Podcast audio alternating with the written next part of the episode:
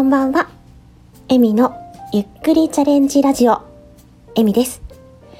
今日はどうしてもお伝えしたいことがあって、今収録しています。今日はですね、スタエフの女神、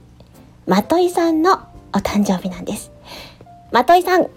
誕生日おめでとうございます。今日はですね、皆さんのアイドル、スタイフの女神、玉木まといさんのお誕生日ということで、どうしてもお伝えしたいと思ってですね、ただ私は喋りが下手なので、ちゃんと言えるかななんて 思いながら、今収録してるところなんですが、まといさんといえば、アイコンのね、あの、素敵な笑顔や、YouTube からわかる見た目の美しさと、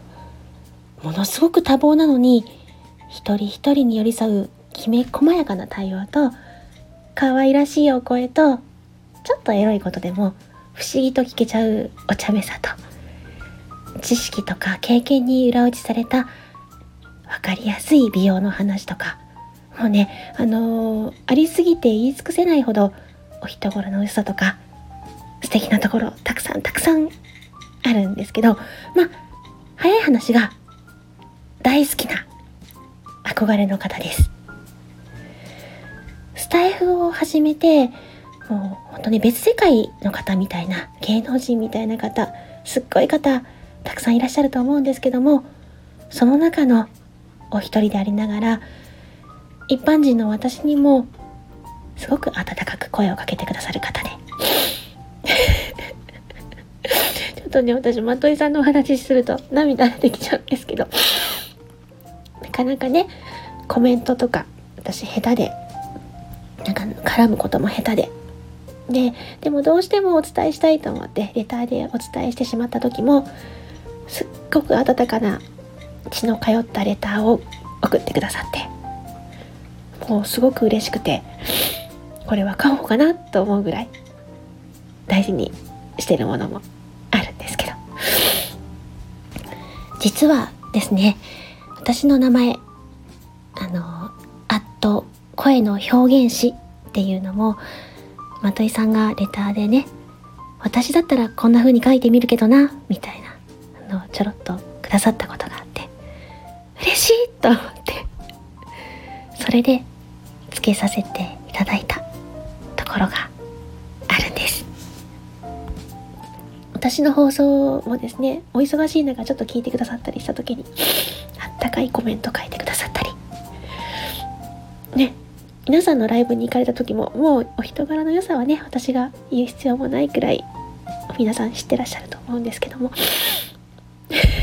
ちょっと待って涙が一回止めます。失礼しました。感極まってしまいました。ね、声のお仕事を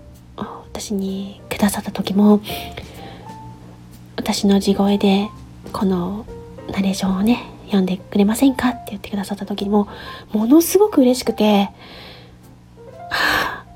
まといさんとお仕事できるなんてこれ夢なんじゃないかなって思ったぐらい でした。その後もねあの本当に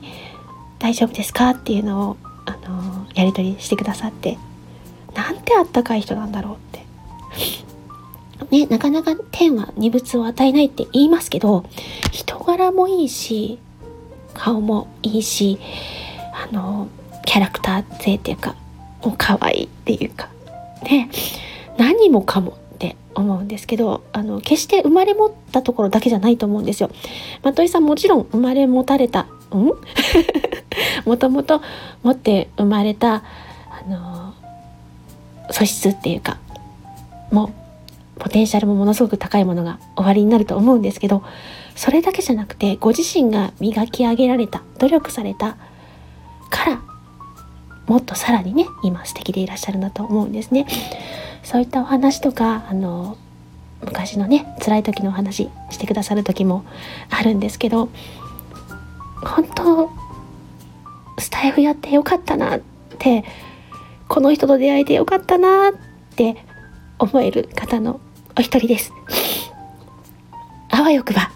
もっと仲良くなりたい。できればいつか一緒に飲みたい。って私の野望です。この私の告白みたいな思いが伝わるといいんですけどまあお忙しいのでね聞いていただくの難しいかもしれないんですが。涙ぐじゅぐじゅになっちゃった。こんな私の拙い放送でまといさんへの感謝というか思いが少しでも伝わったら嬉しいです。大好きです これからも常に第一線で活躍されてください。後ろから応援しております。グダグダになってしまって申し訳ありません。憧れのまといさんへ。素敵な一年になりますように。それではまたね。